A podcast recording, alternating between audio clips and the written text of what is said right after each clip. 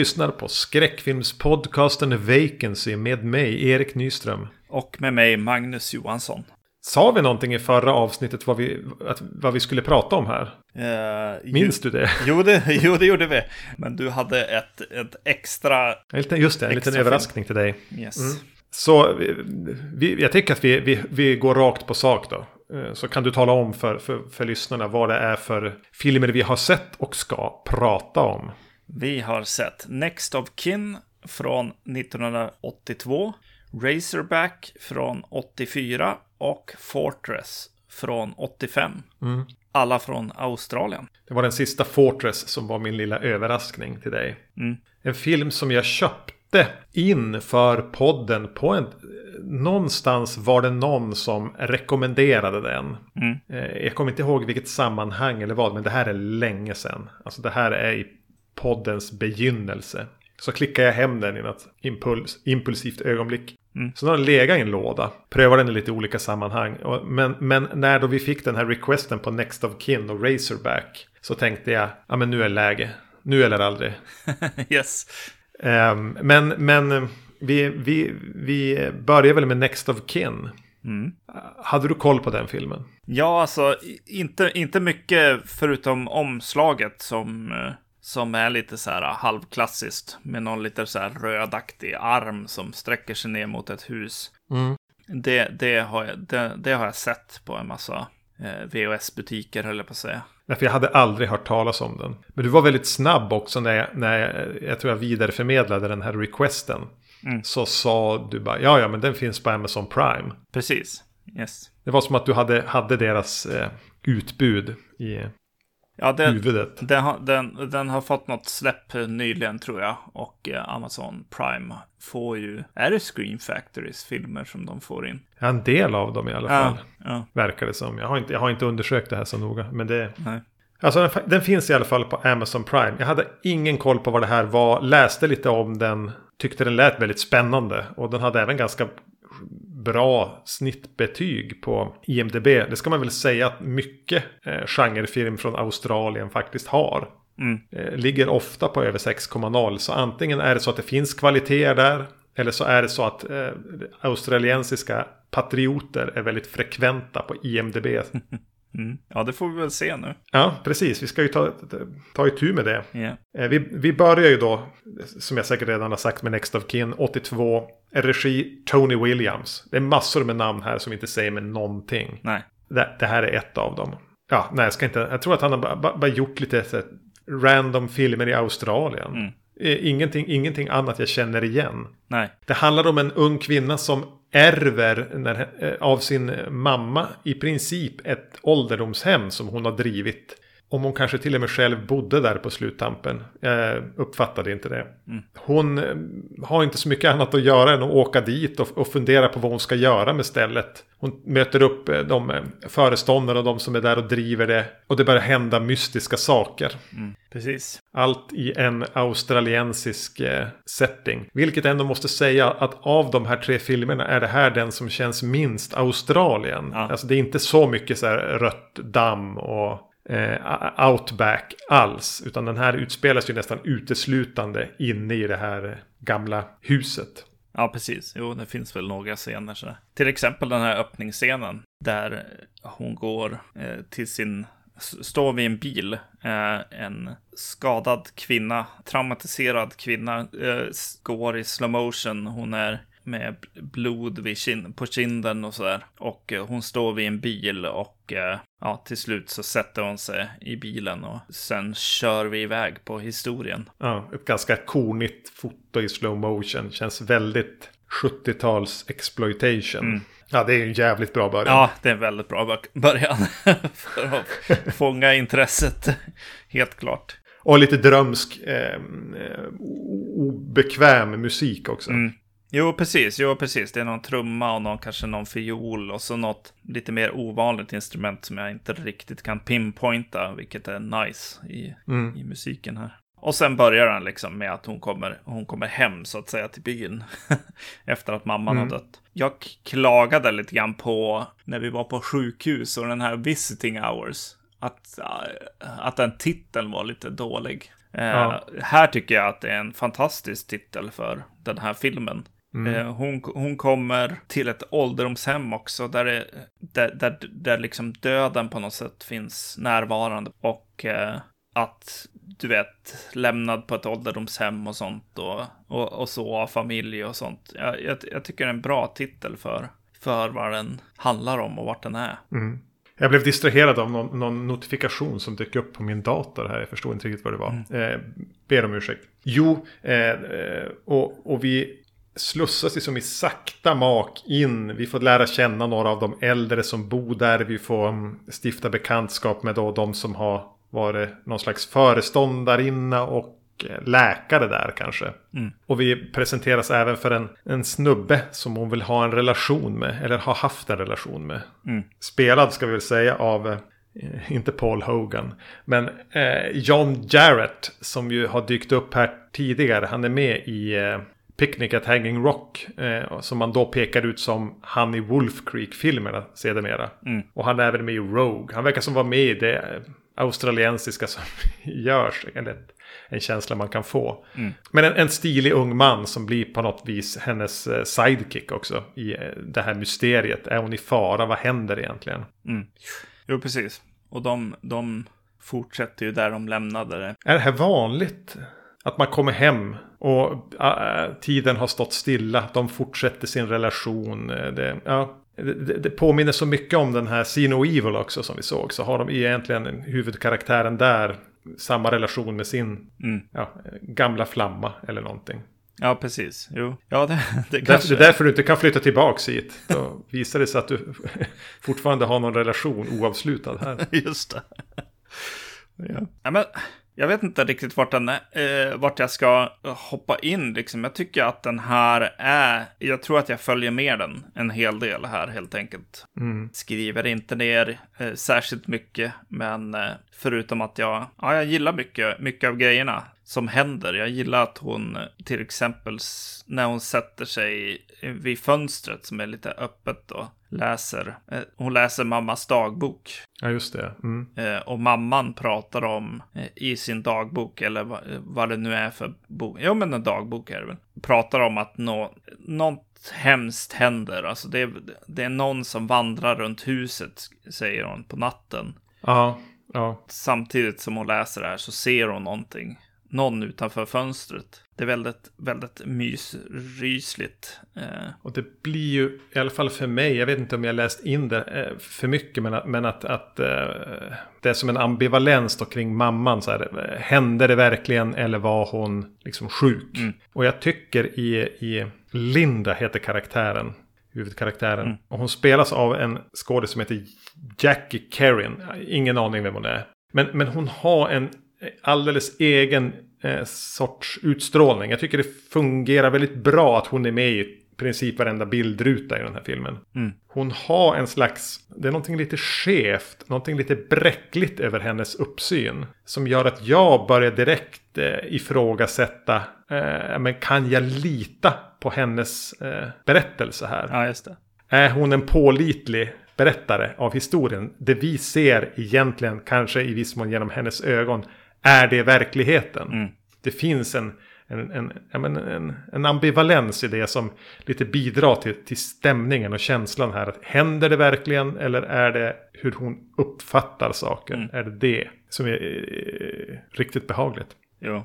Eller obehagligt. Eller obehagligt, ja precis. Jo. Nej men alltså det är ju, det är mycket bra. Så det, det känns som det är någon som eh, kan det här med att göra film som leker sk skräckfilm. Det känns som helt enkelt någon, någon som har gjort eh, kanske annan film också. En skicklig hantverkare mm, mm. som går in i skräckfilmsgenren och eh, leker med tropesen, men på ett sätt där jag inte riktigt det blir inte det här eh, som när en skräckfilmsfan fan gör, gör skräckfilm, utan det blir, de blir genuina på något annat, på något annat sätt eh, lite grann här. Jag, jag, jag, uppfattar att i grunden finns en enorm hantverksskicklighet. För den är ju egentligen oklanderligt genomförd tekniskt. Alltså med mm. fotoklipp och hur de sätter ihop den, texturen den har. Eh, att det är någon som har, har alla verktyg Mm. och, och bestämmer sig. Jag ska göra en stämningsfull, lite mystisk film. Ja. För det, vad var det här manuset jag fick framför mig bli för mig? Ja. Men som du säger, det är inte en skräckfilmsnörd som har gjort det här. Nej, precis. Jo, när jag sitter och tittar på den och tänker på just den aspekten så tänker jag så här. Har jag blivit en Nils Petter Sundgren nu? Är, är det en eh, Guillermo del Toro Presents film det här lite grann? Fast den talar till mig på något sätt ändå. Är det dags att se om El Orfanato och förstå att den egentligen är skräckfilmens kronjuvel? precis, precis. Nej, men jag tror att där, där någon kan, någonstans kanske det går att hitta ungefär vad, vad filmen är kanske. Det är en skräckis och en thriller samtidigt. Mm. Men den, den har ju några genuint så, ja, men, otäcka scener eller läskiga eller speciella scener. Eller att man hanterar scener som hade kunnat vara otroligt obehagliga så nedtonat. Alltså den, ja, men, det är ju en, en, en eh, otroligt otrevlig scen när eh, någon ska bada. Återigen kopplingar till See No Evil här med person död i badkar och kliva ner i det badkaret. Ja. Eh, och bara sätter foten rakt i ansiktet på en, på en död man. Ja, Och sen klippet på hur de drar upp den här döda mannen ur badkaret och lägger ner på någon handduk. Och sånt där. Det är väldigt snyggt genomfört på ett lite drömskt sätt. Men sen då när hon eh, erbjuder sig att stanna kvar för natten och hålla koll på, på ålderdomshemmet så vandrar hon ju mycket runt i korridoren. Ja. Som man säga. Eh, och bara titta in i ett rum där de har lagt den här döde mannen i väntan förmodligen då på att eh, Mm. någon ska komma och hämta honom. Då har lakanet glider ner från ansiktet så han ligger vänd mot henne med en liten förvriden min. Mm. Något som man hade kunnat välja att göra till en eh, väldigt in your face eh, skrämselsekvens. Men hon blir inte rädd. nej. Och jag blir inte rädd. Men jag blir lite rädd för att de väljer att tona ner det så mycket. Att bara, vad, vad, vad, vad kan hända nu då?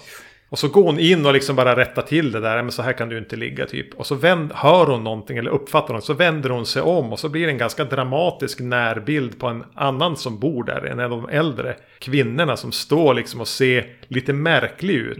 På ett sätt som också hade kunnat vara en så här James Wan sheep scare. Ja. Men inte heller det reagerar hon på. Utan hon bara, men vad gör du här? Kom nu, nu jag följer dig tillbaka till ditt rum. Ja. Eh, det är någonting med, med just det där, hur de där två, för de kommer alltså med inom, inom 30 sekunder från varann, som jag minns det. Ja. Att, man, att de är så nedtonade och man, de är som kastrerade från den vanliga skräckeffekten. Ja, men de är ju punchlinen. Alltså, de är ju vad som brukar kanske vara en punchline till det som nästan är, är det mest obehagliga kan jag tycka i, i filmen. va. Det är när hon är och går omkring där med ficklampan i mörkt, eh, mörka huset. Eller hur? Det är där det slutar. Jo, det slutar på mannen där. Den scenen var, var skitjobbig.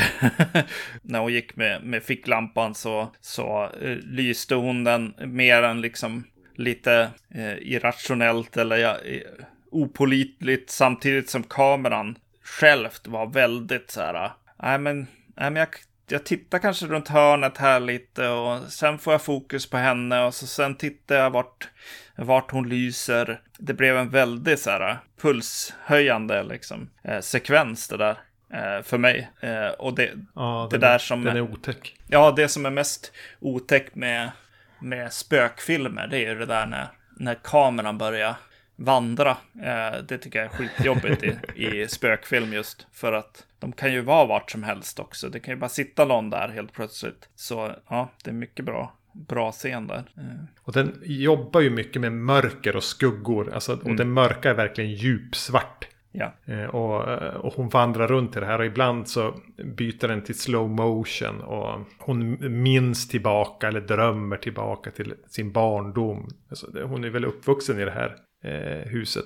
Ja, äh, det, är en, det är en jävla textur i stämningen. Som eh, gör, gör att filmen går rasande fort. För det händer inte mycket egentligen. Eh, Men jag tror att den är ändå, den här Razorback är ungefär, och jag tror alla tre filmerna är ungefär lika långa. ja. Men för mig var ju det här den som bara skuttade fram. Mm. Och då har den ändå de här slow motion scenerna som ska, som eh, i, i sämre händer skulle bara dra ner tempot. Eh, men ja, det, och bara fylla ut speltiden. Ja, men de tycker jag mycket om också. Att den öppnar med en och att den kommer tillbaka liksom. Ja, det du säger drömst säger du, men det är också ofta då det, det är slow motion. Jag började fundera på liksom när det är, ja, är det när det börjar vara hot eller döden eller något sånt liksom. Det finns definitivt tillfällen ja. där, den, där den kommer in och stannar upp tiden lite grann. Vet du, vet du vad jag tyckte var läskigast i den? Nej. En, en lite off-scen, men det har presenterats en karaktär som är kanske en liten kärleksrival till, till henne, som heter Carol. Mm. Eh, och sen hon har varit där och hämtat upp dem hon, till någon fest men hon valde då att inte följa med. Och sen tutar det bil, det är någon bil utanför fönstret, en vanlig dagtidsscen. Ja. Och så tittar hon ut genom fönstret och ser, men då är ett sånt här spröjs på fönstret lite i vägen. Men hon konstaterar bara, ja men det är Carol. Ja. Och så börjar hon gå därifrån. Och så om det är bilen som kör eller kameran som flyttar sig och avvisar. Då ser man den här Carol-karaktären bara på långt, långt håll ligga bakåt i passagerarsätet. Mm. Och så kör bil, ja, bilen kör iväg. Yeah. Och jag bara, fy fan vad otäckt. Ja, jo det är den där baba-tanten i sängen lite grann. Att ja, det, är, ja. det är något, eh, något eh, definitivt läskigt där ja. Jo, man, det hoppar ju till där ja. Jo, sög till, helt klart. Mm. Ja, det, det, det är det jag ser framför mig när, när jag blundar och tänker på den här. Förutom allt det här mörka slow motion ja. muschet. Sen var det en liten grej till jag noterade.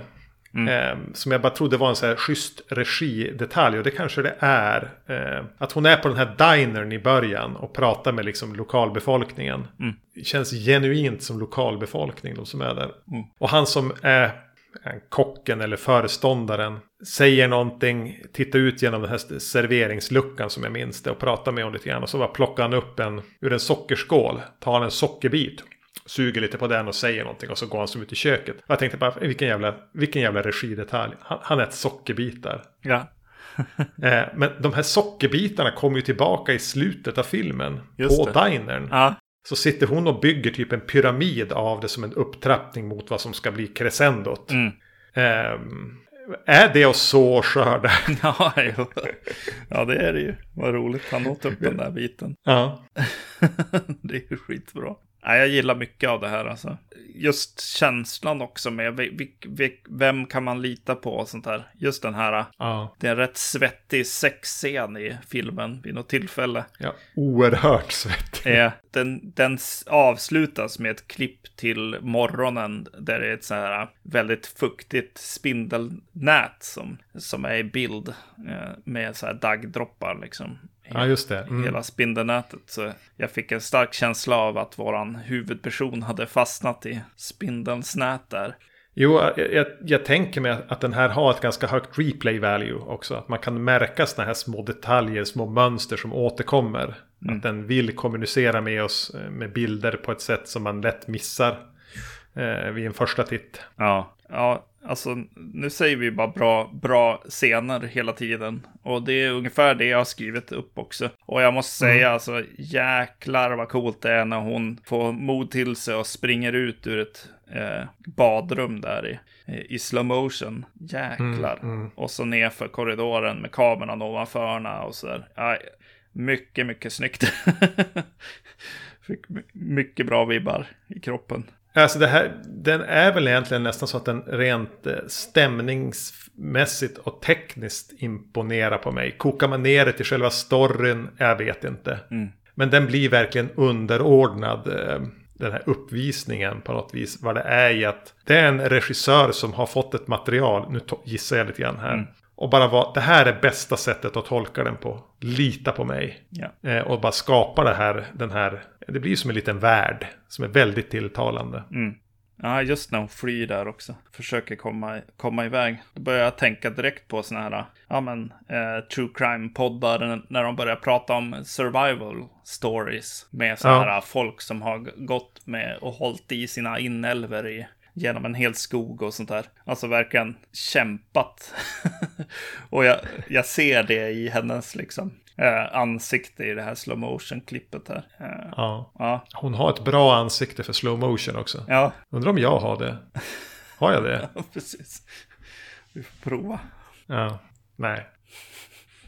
Ja, men det, det, det här eh, blev väl en liten eh, förälskelse på vissa sätt. Ja, ja det För är mig. skitbra med... Ja, men det är det här podden är här för. Ja, det, det blir ju så. Eh, man, jag känner i alla fall när jag, när jag ser den att så här, ja gud vad kul att man fick ta sig an den här filmen som, som var ett omslag någonstans på internet eller vart jag nu kan ha sett det liksom. Och få se den. Eh, det är ju väldigt likt eh, See No Evil va? Ja. På det sättet. Eh, att det, det är nice. Och, och sen är det kanske, jag vet inte, jag tror jag blev snäppet mer kär i See No Evil kanske. Än den här. Men jag- Kanske. Jag, tyckte verk väldigt mycket om den här. Ja, den ska nog stå i hyllan helt klart. Ses igen. ja, den finns ju annars då på Amazon Prime för er som har tillgång till den streamingtjänsten. Mm. På, på Amazon Prime står det att den är från 1985, men det är en lögn. Ja. Eh, Razorback, vilket år är den från? Det, den är från 1984. En film som jag vill minnas hela tiden gick på tv på 90-talet. Och fanns i hyrhyllan. Ja, yes. Men som jag, och jag har sett brottstycken ur den. Men jag kan aldrig minnas att jag har sett, nu går Razorback, nu sätter jag mig ner och ser den från början till slut. Mm. Däremot har jag ju minnesbilder av ett jättestort vildsvin i mörkret. Mm. Ja, di- dito, det är samma för mig. Eh, jag tror inte att jag har sett den här fullt ut, nej. Jag klickade hem en, inte dyr visserligen, men ändå en, en, en Blu-ray från eh, svenska Amazon. Och jävla Jeff Bezos, inte lyckas han få hem den till mig för att kunna spela in det här avsnittet, utan jag fick lösa det på annat sätt. Jag tycker att jag har den rätten när jag faktiskt har betalat för den, men inte fått den. Japp. Det är ju en väldigt, det här, det här är ju en, en pitch man kan skriva på baksidan av ett kvitto. Mm.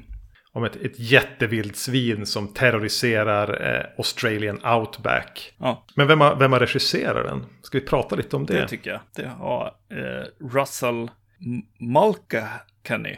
Mulcahy, står det här. Ma- Ma- Mulcahy. Ma- Jag tror det är ett H på slutet. Ja, Mulcahy. Eh, Och, eh, som vi ju har pratat om för inte så hemskt länge sedan, lite i förbifarten. Han fick ju nämligen sparken från Rambo 3. mm, just det. Och då, då sa vi att han var, eller jag tror jag pratade lite svepande om att han hade gjort väldigt mycket musikvideos, bland annat åt AC/DC på alltså, mitten av 70-talet. Ultra var också liknande. Men, men nu när jag tittade närmare eh, efter att ha sett den här så har han ju även gjort musikvideon till Total Eclipse of the Heart. ja, Och när man vet det ja, så sätter det den här filmens look. Det känns bara så självklart. Ja. För, för den här berättelsen om några personer, amerikaner lyckas det naturligtvis bli för att kunna sälja den till en bredare publik. Som ska försöka få stopp på det här enorma vildsvinet. Så är det ju någonting som berättas i dramatiska musikvideobilder. Med en tung rökmaskin som är hårt ljusat bakifrån. precis. Med blått strålkastarljus, typ. Ja. Ja. I, och, och, eh, varvat med, med den ödsliga alltså, australiensiska öknen. Med, med någon sån här halvtrasig eh, vattensilo eller något eh, taggtrådsstängsel som är lite snett. Det här handlar väldigt mycket om, om bild, atmosfär och, och vildsvin. ja, exakt. Och rednecks kan man väl säga. Ja, och eh, jag menar eh, rent storymässigt med den här eh, journalisten som ska komma och intervjua kängurujägare typ. Jag vill jag fick så här trauma flashbacks av eh, Wake in Fright när de bara pratade om det. Ja, man var lite nervös där. ja, alltså. Det är ju ungefär lika många så här cues eller events eller liksom infall som i Total Eclipse of the Heart i den här filmen, fast, fast utspritt över mycket längre tid.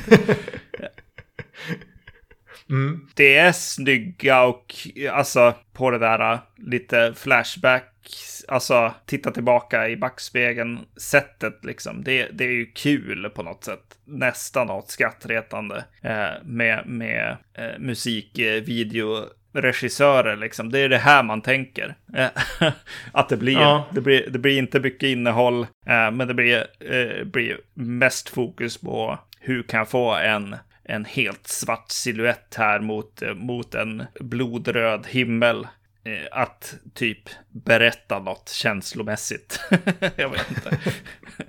Nej, men den, den, den, den blandar ju oerhört och ger tycker jag i det visuella. Ibland är det Eh, ibland är det parodiskt. Mm. Ibland är det ganska schysst så här, action. Eh, snyggt ändå. Mm. Och ibland är det vissa bilder bara, den där var riktigt snyggt. Alltså när det är lite mer, in, in, lite mindre dramatiskt. För jag tänker att Australien bjuder en på väldigt mycket snygga landskapsbilder. Ja. Och han fångar ju också några sådana som man tänker, det där är en riktigt vacker bild. Ja. Eh, så det är ju allting som kastas på en här. Mm ibland känns det så här bara torrt, man blir törstig och man, man, solen steker. Och i nästa ögonblick så är det precis som att jag är i här, Michael Manns eh, vardagsrum i öknen. Mm.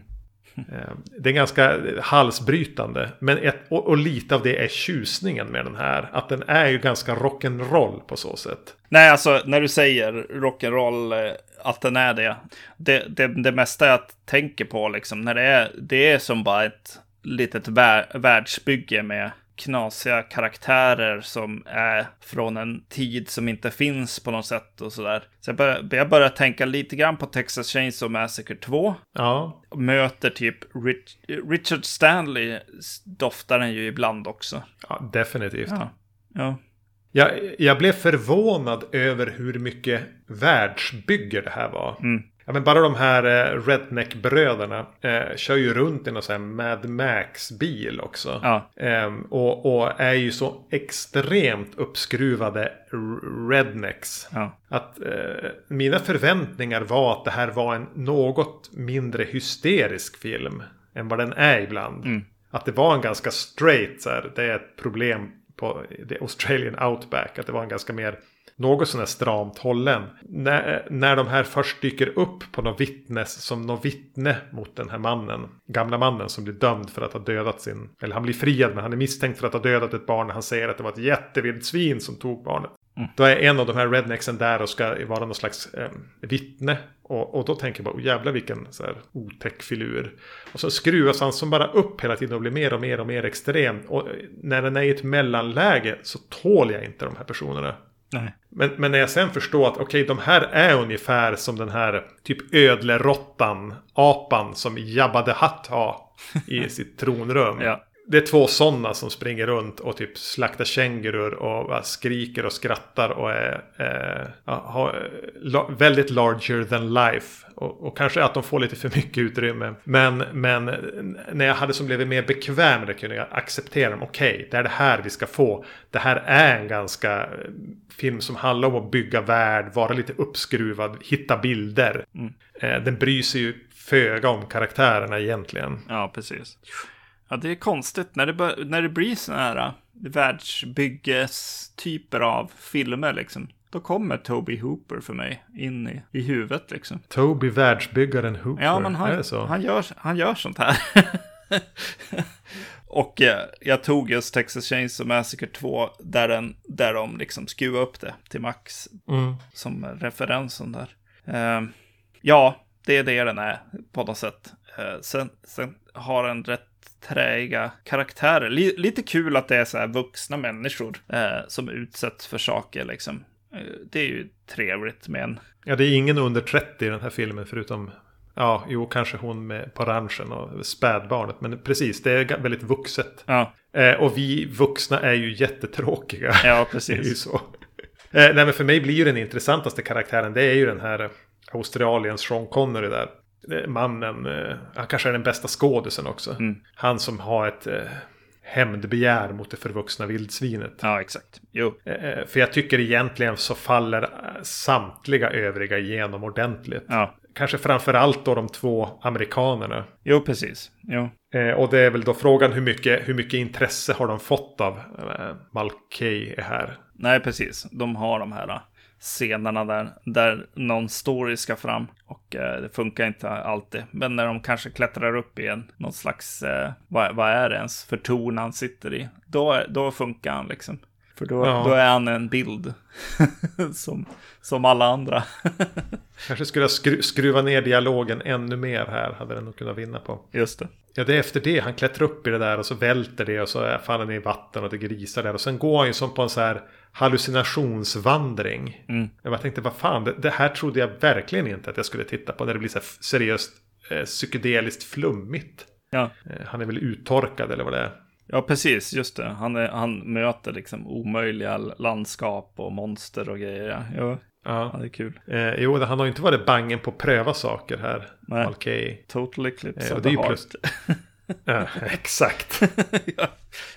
Sen, sen måste jag säga att jag mindes ju ingenting av den övergripande storyn eller vad som hände med karaktärerna. Att, eh, och nu spoilar jag lite grann här. Får ni vara beredd på om ni inte har Razorback färskt i minnet. Mm. Men jag blev lite småchockad när hon dör. Den här eh, kvinnliga journalisten. ja, Jag var så säker på att, eh, jag när jag förstod hur vissa hade positionerat sig så såg jag en viss film framför mig. Eh, med de här rednexen, att de kanske skulle dö.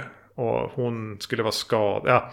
Men, men den, den undviker ju det. Mm. Och gör ju det här mer galna. ja, Jag både gillar det och inte gillar det. Jag, jag gillade överraskningen att hon dog. Dessutom var hon kanske det svagaste skådespelarkortet. mm. Eh, och jag ser ju någonstans ändå hellre en film som bara springer runt och, och, och- letar efter Bonnie Tyler i motljus.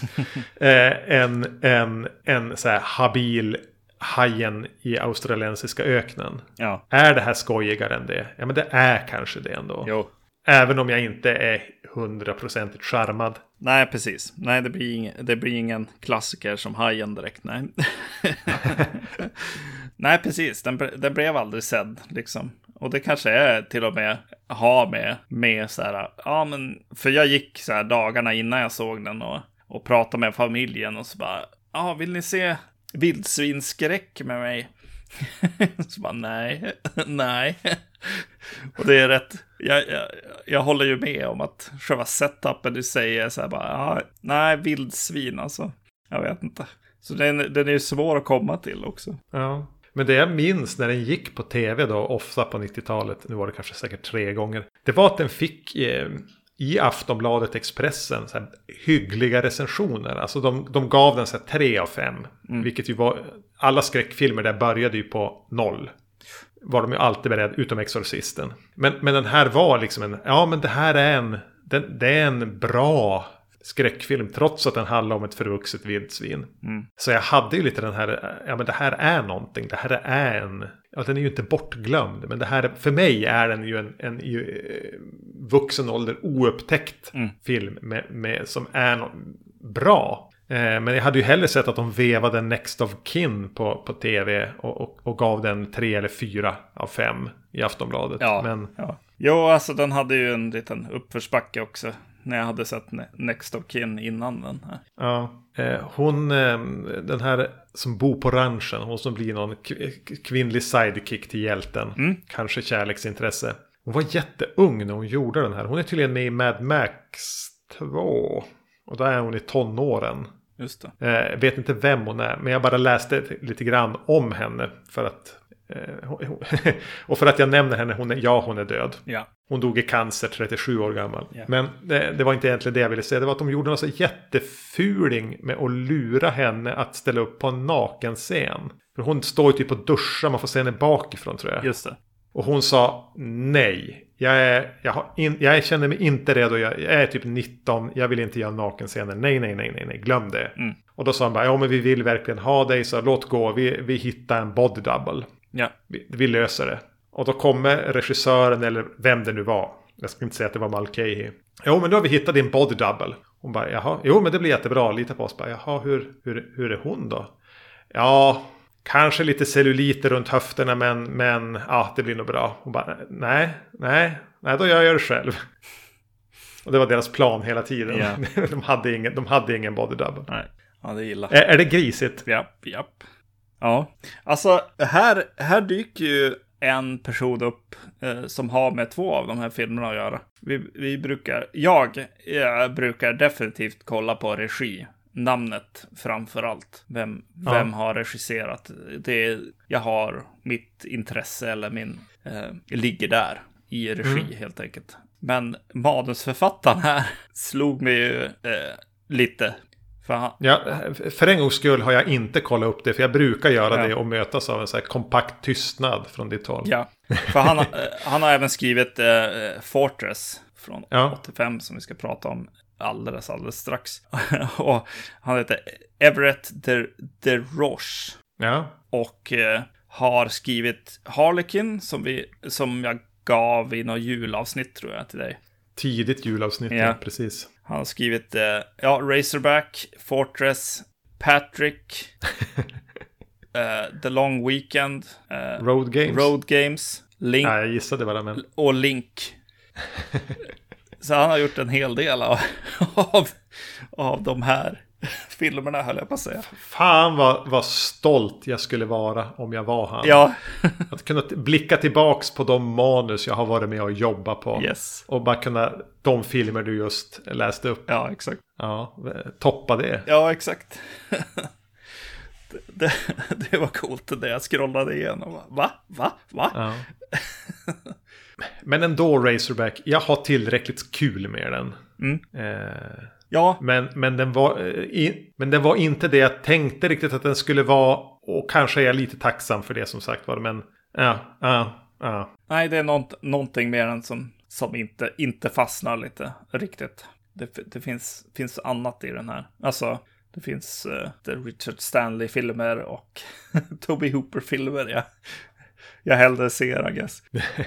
Men, men den är ju kul, alltså den här musikvideoregissören som gör en lång film. Det är ju väldigt, väldigt, väldigt tydligt det som händer. Ja, men jag började leka lite med tanken. Bara, ja, men tänk om han hade fått göra Rambo 3 så här. Ja, just det. Mm. Eh, ha lite samma läge på, tonläge på talibanerna som på de här redneck-bröderna. Och Ja, jättemycket Rambo i motljus med rökmaskin som bara står och blickar ut över, en afghansk solnedgång. Ja, jag hade ju hellre sett det än Rambo 3 vi fick. vi fick ja, just det. Jo, med, med lite annat folk som är kanske intresserad av story och karaktärer och sånt. Jag kanske... Ja, han hade nog behövt hjälp med personregi. Eller så lärde han, ändå ge han det. Det här var hans första film där han behövde regissera karaktärer, prata med varandra. Mm. Det hade kanske krävts hjälp eller tryggare skådisar. Mm. Eller, ja precis, ett ännu mer stort crescendo. Alltså kanske tre, tre, fyra till ingredienser av galenskap som kom in. Ja. Slutändan. Jo, alltså sättet han tar koll på eh, vildsvinet här är ju lite pyspunka också. Mm. Mm. Ja, men in, innan vi lämnar den helt. Vad skulle du säga hanteringen av ett jättestort vildsvin? Och väljer ju att visa det väldigt, väldigt lite. Mm. Vad skulle du ge det för betyg? Hanteringen av det stora vildsvinet i bild. Alltså, ja men det, det gillar jag ju. Jag gillar framförallt när de ser den på håll liksom. Och, och Råka se den några gånger till exempel. ja, det är faktiskt bra. Bilder och liksom någon typ av känslomässigt händer det ju någonting där. Nej, så att, ja men det har de väl koll på. Jag tycker de har hyfsat, jag, jag håller med, särskilt på de här långa bilderna. Eh, sen när de väl ska in på de här närbilderna och visa någon nafsande eh, käftare med horn och taggar och tänder. Ja, där kanske de ligger kvar någon sekund för länge eller så är det en för dålig animatronic eller vad det nu är. Mm. Övertygar mig inte riktigt. Eller så är det, det är mycket lättare att göra en haj. En haj är ganska livlös och stel. Ja, precis. Ett vildsvin har lite mer... För, jag har inte träffat något vildsvin, jag har ingen aning vad jag pratar om. Men jag förväntar mig lite mer liv och uttryck i, i en sån typ av varelse Mm. än vad jag får. Ja, precis. Jo. Men överlag, ja, när det är snyggt, det är någon bild när han bara så sveper med kikaren.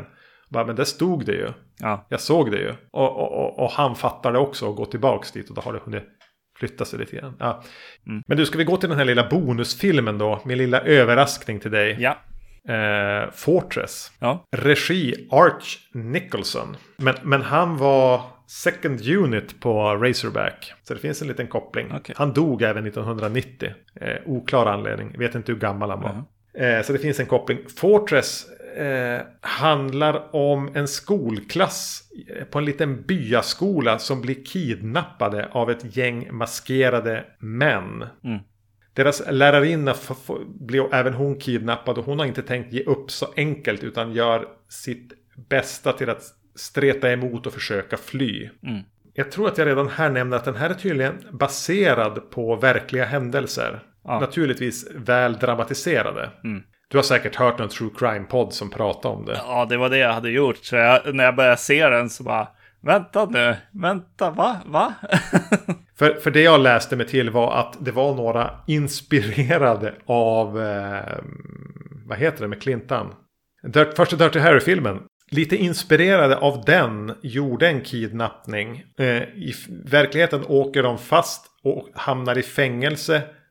Rymmer från fängelset och gör samma sak en gång till. Ja. Eh, Det är väl eh, grova skissar det jag har hört om den bakomliggande historien. Men du kanske har, kan rekommendera någon, någon podd där de pratar om den verkliga händelsen. Det kan jag inte göra för jag minns inte alls eh, vilken det var. Men eh, det var ju definitivt. För du kände igen det. Ja, jag kände igen mig. Men jag antar att de har tagit sig ganska stora friheter eh, för att dramatisera och göra någonting annat av det här. Ja, hotbilden är ju en helt annan.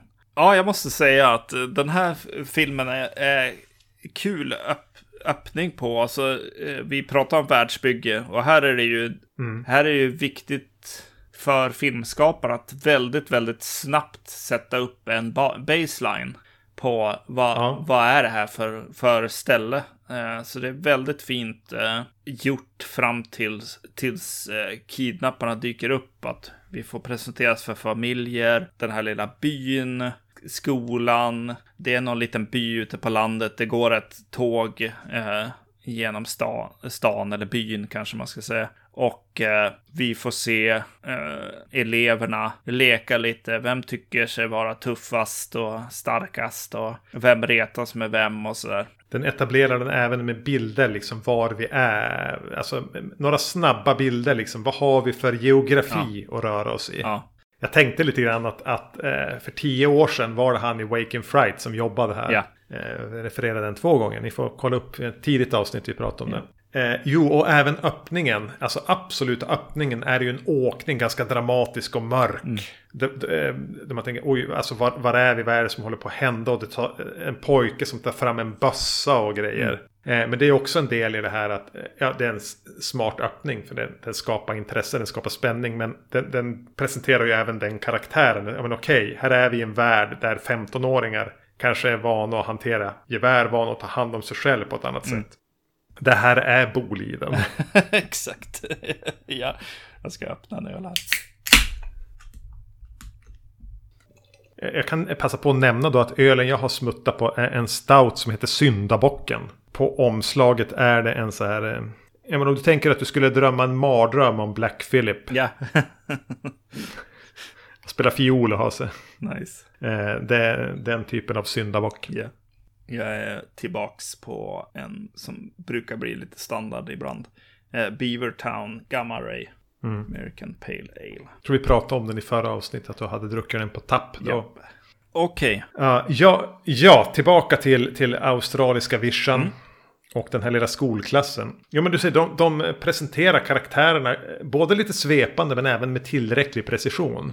Det, det får finnas några av eh, eleverna som bara är i bakgrunden. Men de som behöver kliva fram får tillräckligt definierade på bara liksom ett, några svepande penseldrag. Det, det är jävligt snygg etablering. Och just att det är den här byaskolan då alla är i samma klassrum. Alltså är från typ ålder 7 till 17.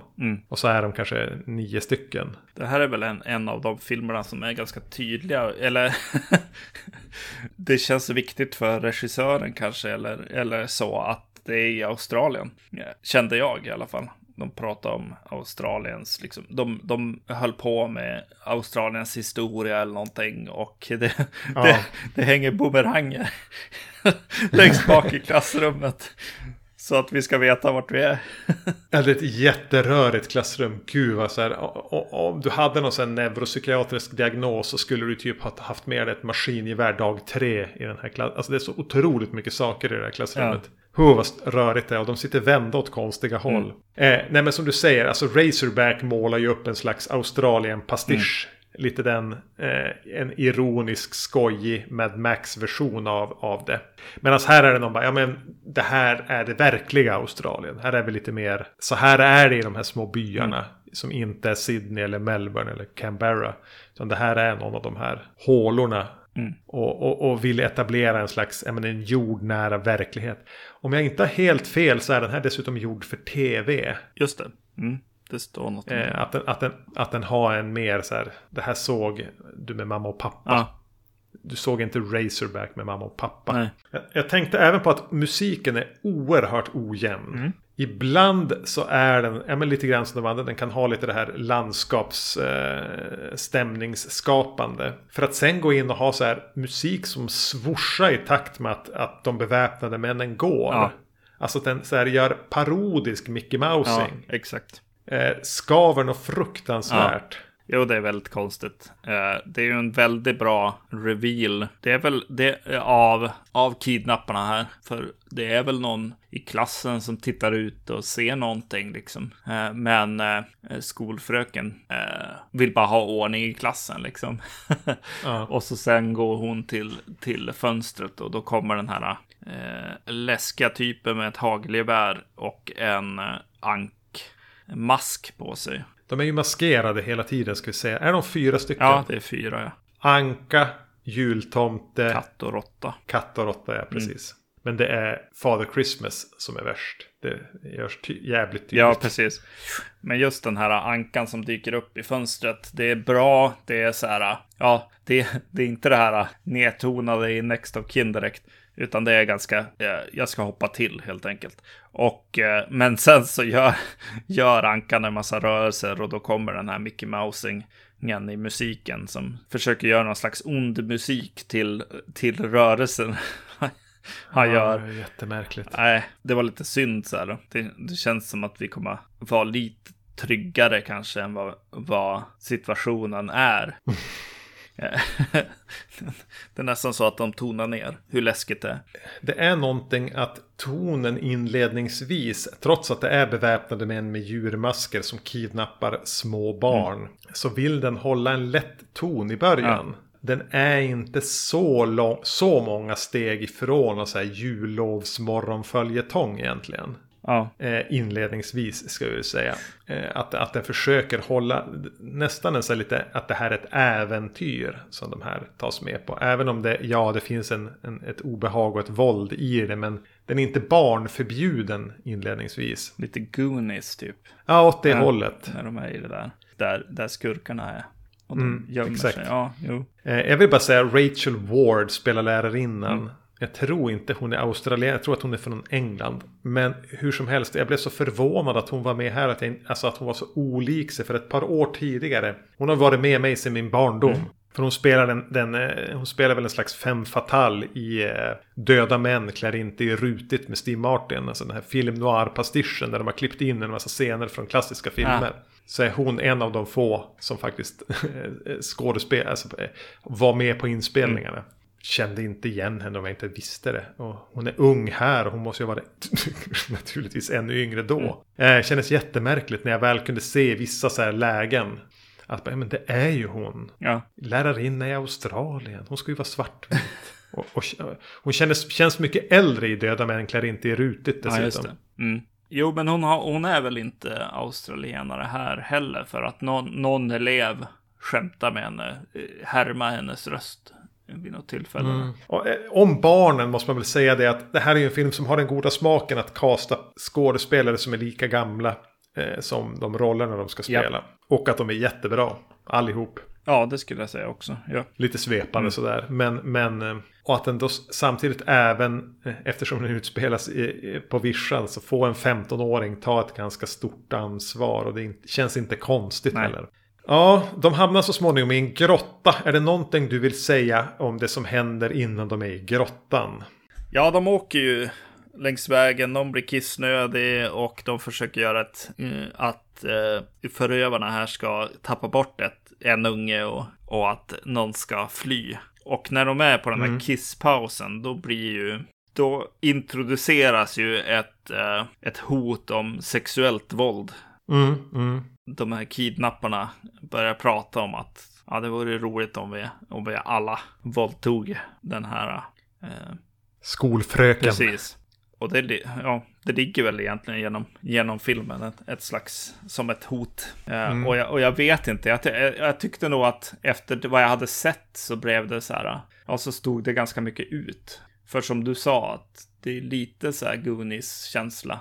Så där blev jag lite orolig just för att, ja, den kanske inte vet eh, vart gränser går.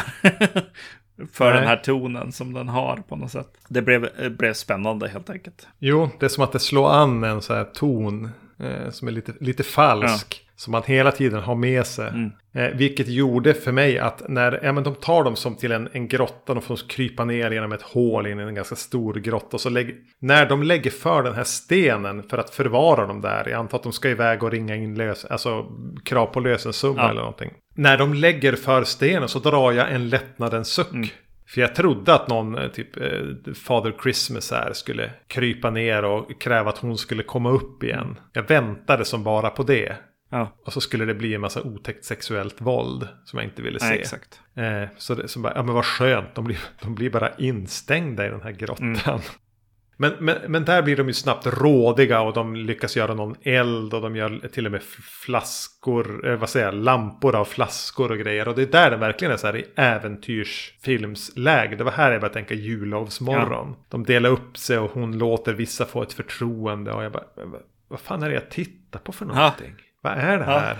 Ja. Vilken konstig film jag ser mm. på. Vi har massa barn och deras lärarinna som ska ta sig ut ur en grotta. Är det det vi ska ja. se? Eh, och, och det håller den alltså hela tiden under den här grotte avsnittet av, av den här miniserien det skulle kunna mm. vara. Så, så blir jag, jag tycker det är lite spännande, jag tycker det är lite mysigt. Den är liksom habil hela tiden men, men eh, jag blir fundersam på vad jag ser. Ja. Jo, exakt. Och hur hon, ja, det som handlar om att, vad, vad gör man med en? Jo, men det är kanske där det här att true crime-känslan liksom kanske gör sig påmind på något sätt. Det är en kidnappning och det är inget mer än så. Hur tar ni er ut härifrån på något sätt? Mm. Eh, och sen att vara lärarinna med de här eleverna som är i olika åldrar och, och har olika behov och rädslor. Och... Man har ett ansvar för dem, men man har även man behöver dem ja, även. Precis. För hon klarar inte det här själv. Nej, och är rädd.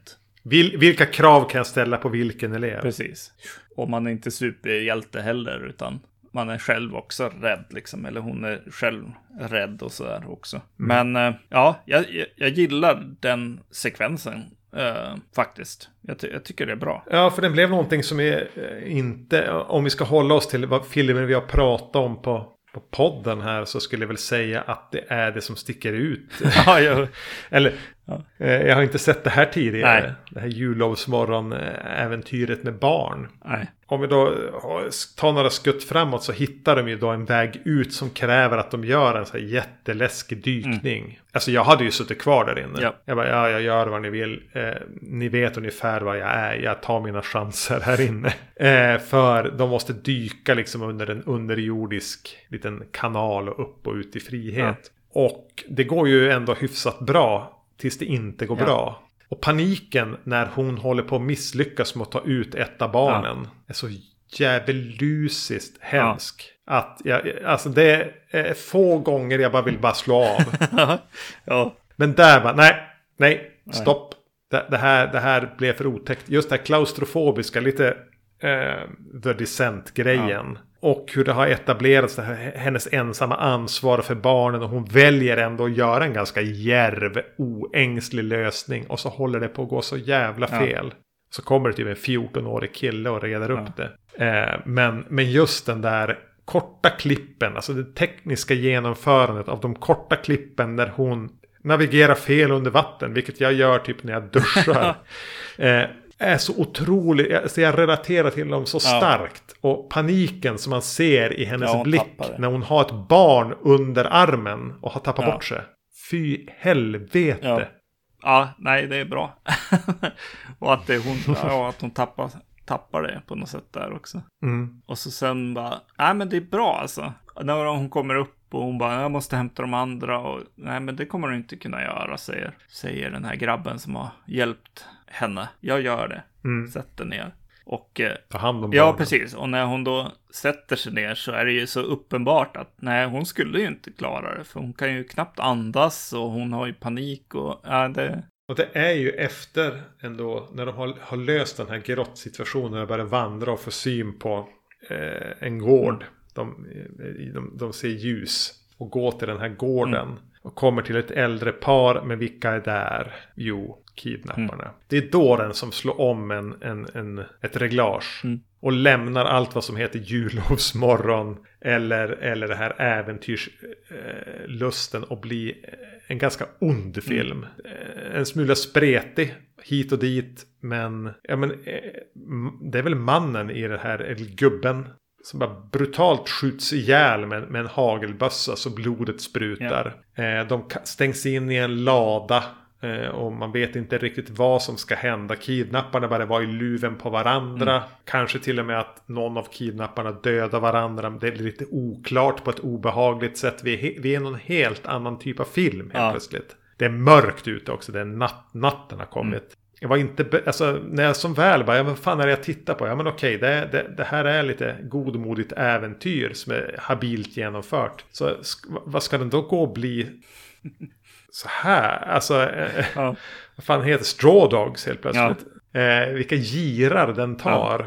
Pa, eh, vad skulle du säga, hanterar den det här? Att glida in i mörkret som den gör? Alltså, jag, jag, jag, jag tycker nog det. Alltså, det är nästa vändning som, jag, som, jag, som den gör som gör att jag tappar den lite grann. Eh, flugornas herre Ja, exakt. När det som ska vara någon slags final stand-grej liksom. Mm. Då, då tappar den lite grann. Men den, den är bra under den här äh, kvällsgrejen. Och, och framförallt den här. Eller framförallt. Nej, det ska jag inte säga.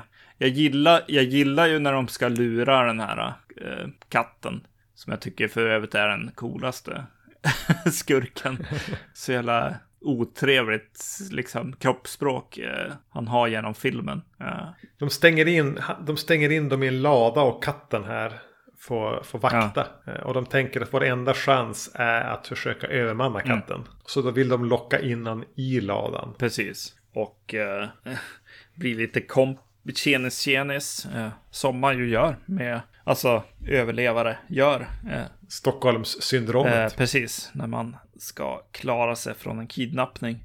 Eh, så de pratar ju in sig där och han får sätta sig runt om och sådär. Och de är ganska tydliga med att undersöka om att är det farligt att han har den här hagelgeväret liksom? Kan det gå snett när vi nu gör våran attack? Eller inte? Och så bara nej, nej det Mm. verkar safe. Och så vet det, ja, slår de ju till han. Och då skjuter han en av ungarna. Eh, I axeln i och för sig. Men ja, men ändå. ändå. Man, och va? Nej, jag gillar den, den sekvensen och eh, det här, den här natten. Och sen när de springer därifrån och bara stöter på den här.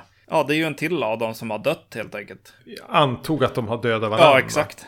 Eh, och det, ja, det var otäckt avslöjande på något sätt. Att, Jo, den tangerar ju som att vara nästan en vaken mardröm där. När de som, eh, eh, men bara tanken på att fly genom natten. Ett barn är, är skottskadat. Eh, vi ska genom skogen. Vi är jagade. Ja, det är många mardrömskomponenter här. och det, ja precis. Och någon, någon stannar och de stannar och går på toa en gång till. Och eh, då är det ett av barnen, en av de yngre, som eh, skriker till. Och, och det är någonting som är där ute liksom i buskarna när hon, när hon är på toa liksom. Och de bara, det är nog bara ett djur liksom. Och samlar sig till slut eh, efter lite kaos. Och så går de iväg och så frågar fröken den här killen som har, som har föreslått att det, det är någon, något djur liksom. Bara, var, var det ett djur? Frågar hon. Det tyckte jag var lite otäckt. Det här är Australien också. Liksom, djuren är de största problemen. De har. Ja, eh, inga ormar i, någon av de här tre filmerna tror ja jag. just det. Mm. Märkligt. Eh, sen sen eh, hittar de ju till det här vad jag antar är Fortress. Just det. Eh, där de som hittar en egen grotta i en klippa. Och bygger fällor och går verkligen native. Och det blir flugornas herre. Ja. Ja, det, det, jag- är med i vad du säger. Klarar filmen verkligen av att ta steget in i en, en annan typ av film egentligen. Och tar den, även om det blir dag och det är tydligare så ska den ju som djupare ner i något slags mörker. Mörkret i människan och vad, vad de här barnen och den här lärarinnan är beredd att göra för att försvara sig mot eh, det som återstår av kidnapparna. Ja.